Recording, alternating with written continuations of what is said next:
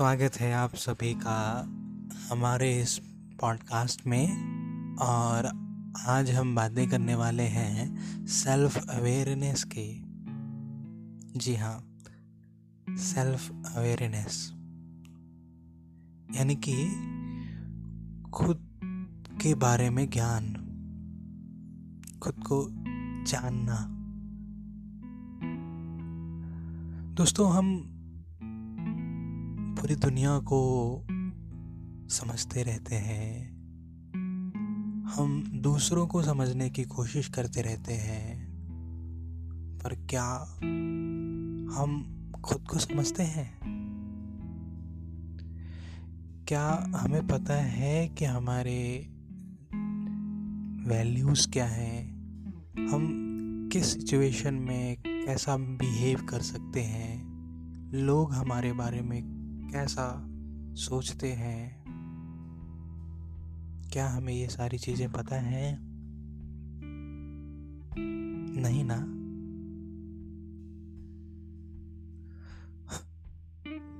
मैं समझ सकता हूँ मेरे दोस्त। ये हर इंसान की परेशानी है। और इस परेशानी की वजह सेल्फ अवेयरनेस की कमी होना ही है। हम खुद को नहीं समझते। और हम दूसरों से ये एक्सपेक्टेशन कर बैठते हैं कि दूसरा हमें समझे। पर जब आपकी राय आप खुद के बारे में क्लियर नहीं रखते हो तो कैसे कोई दूसरा इंसान आपके बारे में कोई राय रख पाएगा? पर मुझे पता है, आप लोगों को मेरी बातें फिलोसफिकल लग रही हों। मैं धीरे धीरे फिलोसफी से हट के प्रैक्टिकलिटी पे आता हूँ। कई लोगों को पता ही नहीं होगा कि यार ये सेल्फ अवेयरनेस की जो तुम बातें कर रहे हो, वो सेल्फ अवेयरनेस आखिर है क्या? दोस्त सेल्फ अवेयरनेस का हर इंसान अपना अलग मतलब निकालता है।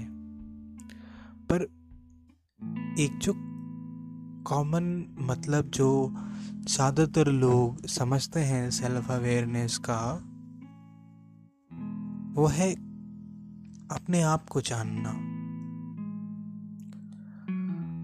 अपने आप को जानना है इन द सेंस कि अपने आप को ऑनेस्टली एग्जामिन करना बिना अपने आप के, यानी खुद के सही या गलत होने के डर के। जब आप खुद को इस तरह से देखते हो, बिल्कुल खुद से डिटैच्ड हो गए तब आप अपने बारे में एक सही राय बना पाते हो। और क्यों? आई I मीन mean, क्यों ज़रूरी है खुद के बारे में जानना? क्या मिलेगा मुझे इससे? कई लोगों के मन में ये सवाल भी होगा। आखिर खुद को जान कर के हमारी ज़िंदगी कैसे अच्छी हो जाएगी? मेरे दोस्त जब आप खुद को जानते हो ना तो आप अपने एक्शंस को कंट्रोल कर पाओगे। आपको पहले से पता होगा कि इस सिचुएशन में शायद मैं इस तरह से बिहेव करूँगा। कई बार होता है ना कि हम किसी सिचुएशन में बिल्कुल ही अजीब सा बिहेव करते हैं और बाद में हमें उन चीज़ों का रिग्रेट होता है कि यार मैंने ऐसा क्यों बिहेव किया? So it generally happens just because कि हमें पता ही नहीं होता कि हम किस तरह के हैं। हमारा नेचर क्या है? तो मैं आपसे ही पूछना चाहूँगा कि क्या हमें खुद के बारे में जानकारी होना ज़रूरी है या नहीं है? है या नहीं है? है ना? हाँ। लेकिन सबसे जो इंपॉर्टेंट बात ये है वो है कि चलो हमें पता चल गया कि सेल्फ अवेयरनेस क्या चीज़ है और क्यों ज़रूरी है। पर कई बार होता है ना कि हमें कैसे चीज़ों को अचीव करना है कैसे हमें सेल्फ अवेयर हो, होना है। यानी कि हाउ हमें रास्ता नहीं पता होता है कि हम किस तरह से खुद को और भी ज़्यादा सेल्फ अवेयर बना सकते हैं। है ना? ऐसे मैं बातें कर रहा हूँ और अगर आप शायद बोर हो रहे हो तो मैं आपको एक कहानी सुनाता हूँ। तो कहानी कुछ ऐसी है कि एक बार एक मरीज़ हॉस्पिटल में एडमिट होता है, ना? तो वो जो यूजुअल एनेस्थीसिया लगाते हैं, जब ऑपरेशन के पहले तो उस मरीज़ को भी वो एनेस्थीसिया लगा दिया जाता है। और वो मरीज़ थोड़ी ही देर में बिल्कुल नींद की आगोश में चला जाता है। और जैसे ही वो मरीज़ नींद से बाहर आता है, उसके सामने उसके सामने एक आईना रख दिया जाता है। जब वो आईने में देखता है तो डर जाता है। डर इस बात का कि उसके उसके माथे पे एक लाल रंग का निशान बना हुआ था। वो तुरंत अपनी उंगलियाँ उस मिरर क्या मिरर को छूने के लिए आगे बढ़ाता है। और जैसे ही वो उस लाल निशान को छूता है क्योंकि एक्चुअली उसकी परछाई थी, उसको याद आ जाता है कि अरे रे, ये तो मैं ही हूँ और मैं ये नहीं हूँ बल्कि मैं ये हूँ। जो मैं मिरर में दिख रहा हूँ, मैं वो नहीं हूँ, बल्कि ये जो फ़िज़िकल फॉर्म है मेरा, मैं ये हूँ। फिर वो दोबारा खुद को चेक करता है। तो इससे क्या समझ में आता है कि वो इंसान खुद को लेकर के अवेयर नहीं था। जब उसके दिमाग पे एनेस्थेटिक का डोज काफ़ी ज़्यादा था तो वो इंसान सेल्फ अवेयर नहीं था। उसको पता नहीं था कि कौन, मैं कौन हूँ? मैं ये परछाई हूँ या मैं ये इंसान हूँ? तो कैसी लगी आपको ये कहानी? मज़ाक कर रहा हूँ, पर इस कहानी के मतलब कई हो सकते हैं। अगर आप सेल्फ अवेयर नहीं हो तो क्या आप उसी एनेस्थीसिया के प्रभाव में अपना जीवन तो नहीं व्यतीत कर रहे? क्या आप किसी नशे में तो नहीं जी रहे? खैर, इस बात का जवाब आप खुद से ढूंढना। मैं ये आपके ऊपर छोड़ता हूँ। फ़िलहाल, हम जानना चाह रहे थे कि हम इस सेल्फ अवेयरनेस को कैसे अचीव करें, कैसे लाएँ, कैसे कराएँ खुद को, खुद का ज्ञान। तो इसके कई सारे तरीके हो सकते हैं। या दूसरे शब्दों में कहें तो इसके कई सारे हथकंडे हो सकते हैं। तो मैं आपसे वही हथकंडे डिस्कस करने वाला हूँ। जो पहला हथकंडा है आई I मीन mean, जो पहली टिप है वो है कि आप एक डायरी मेंटेन करना शुरू करो। जब आप अपने बारे में लिखना शुरू करोगे तब आप अपने विचारों को कागज़ पर रखोगे और फिर अपनी आँखों से उन विचारों को दोबारा पढ़ोगे। और इस तरह से आप अपने थिंकिंग को लेकर के अवेयर होगे। आप कभी भविष्य में भी इस दिन को लौट के डायरी का वो पढ़ना ऐसे पलट के जान पाओगे कि यार मैं पहले क्या सोचता था और अब क्या सोचता हूँ? कितना बदलाव आ गया है मेरे सोचने में। तो आप अपने विचारों को लिखो, क्योंकि हम मन में इतने सारे विचार हमारे दिन भर में गुजरते रहते हैं, उनमें से हम डिफ्रेंशिएट नहीं कर पाते कि कौन सा विचार हमारे लिए अच्छा है, कौन सा बुरा है। हमें किस थाउट को ज़्यादा अटेंशन देनी है, किसको नहीं देनी है, पर आप कागज़ पे उन्हीं विचारों को लिखते हो, जिनको आप इम्पोर्टेंट समझते हो। तो इसलिए डायरी लिखने के बहुत सारे फ़ायदे हैं। फ़िलहाल उन फ़ायदों में से एक मैंने गिनवा दिया। जो दूसरी टिप है मेरी।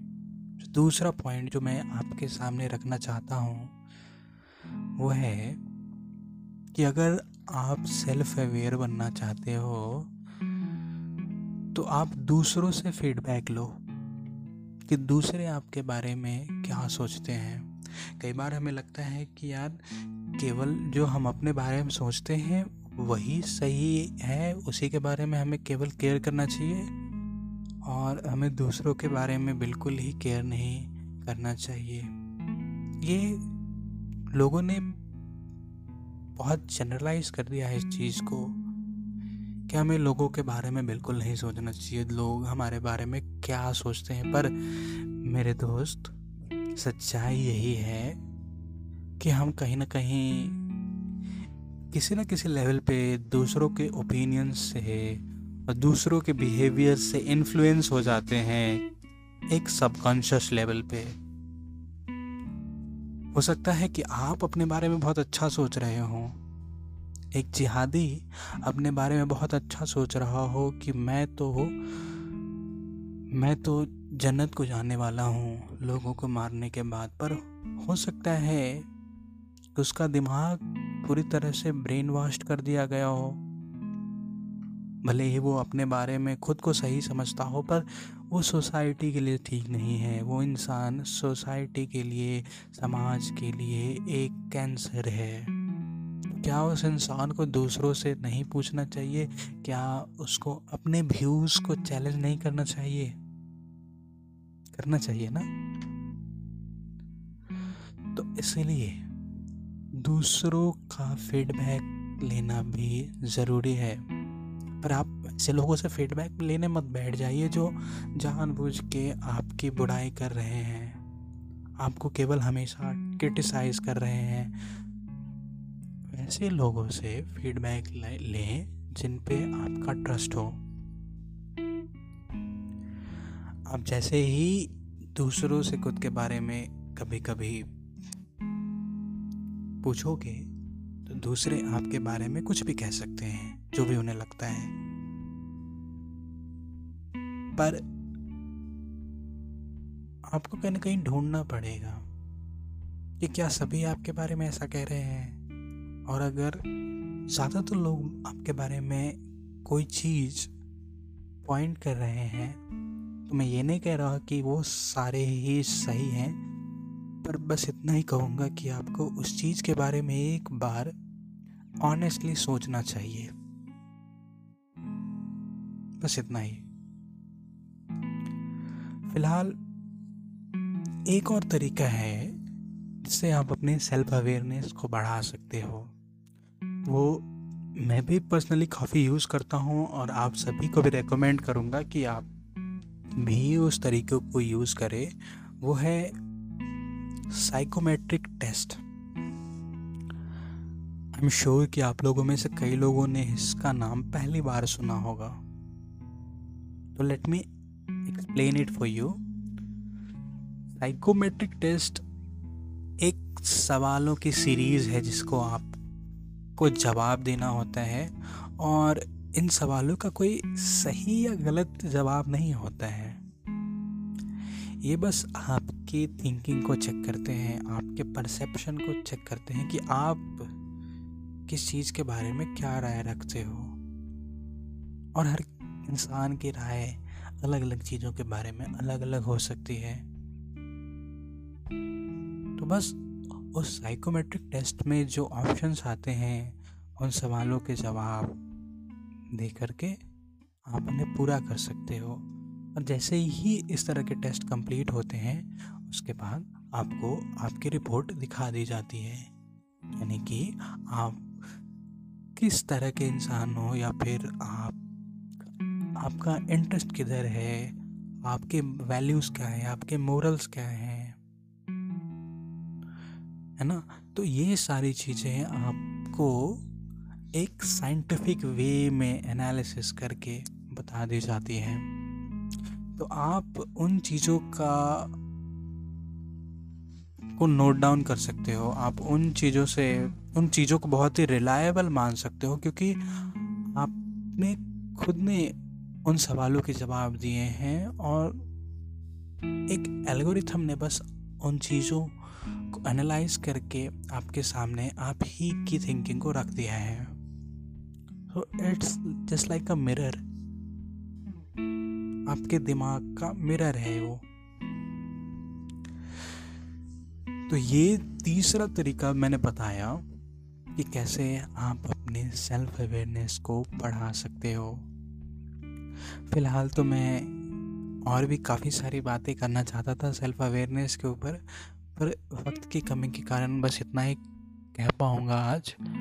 और अगर आप सभी को ये बातें अच्छी लग रही हैं तो हम इसे आगे भी कंटिन्यू करेंगे।